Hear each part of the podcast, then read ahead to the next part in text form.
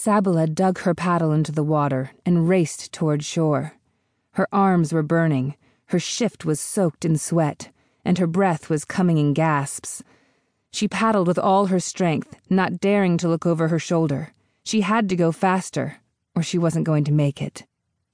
Twenty one seasons old and barren, the midwives had said.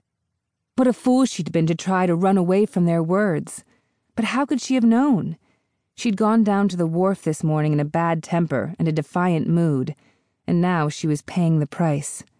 When she set out, the sun had been shining and the Sweetwater Sea had been as calm as a lake.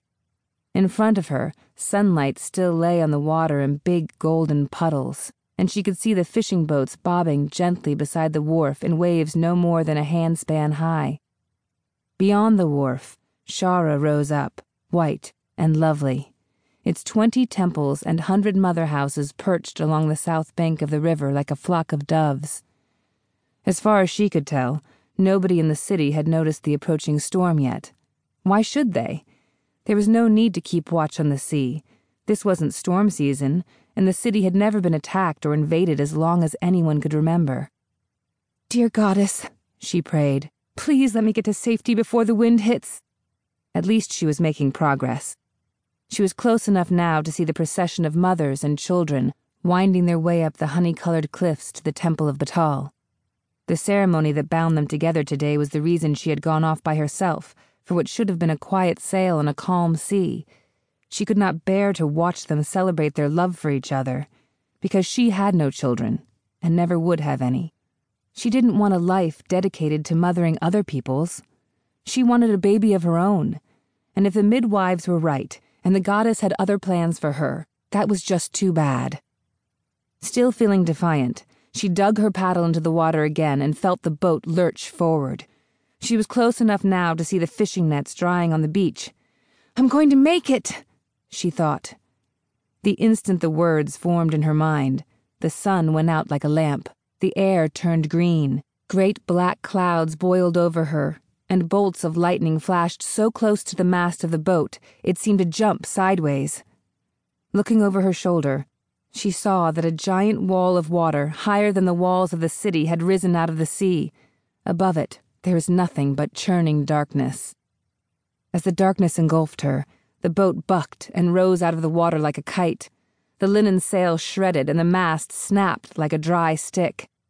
Into your hands, O goddess! She prayed as her body arced through the air and slammed into the great wave.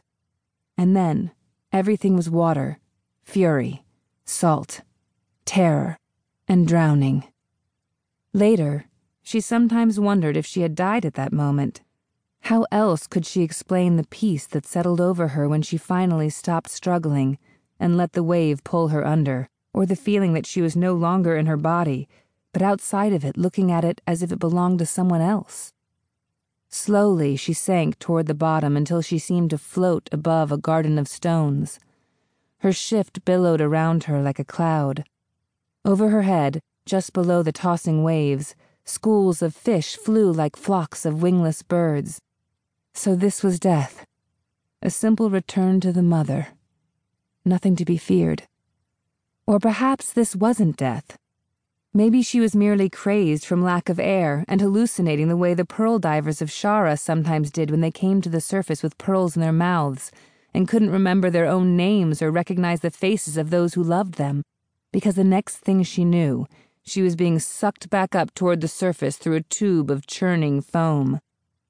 As her head broke out of the water, the pain and fear came back.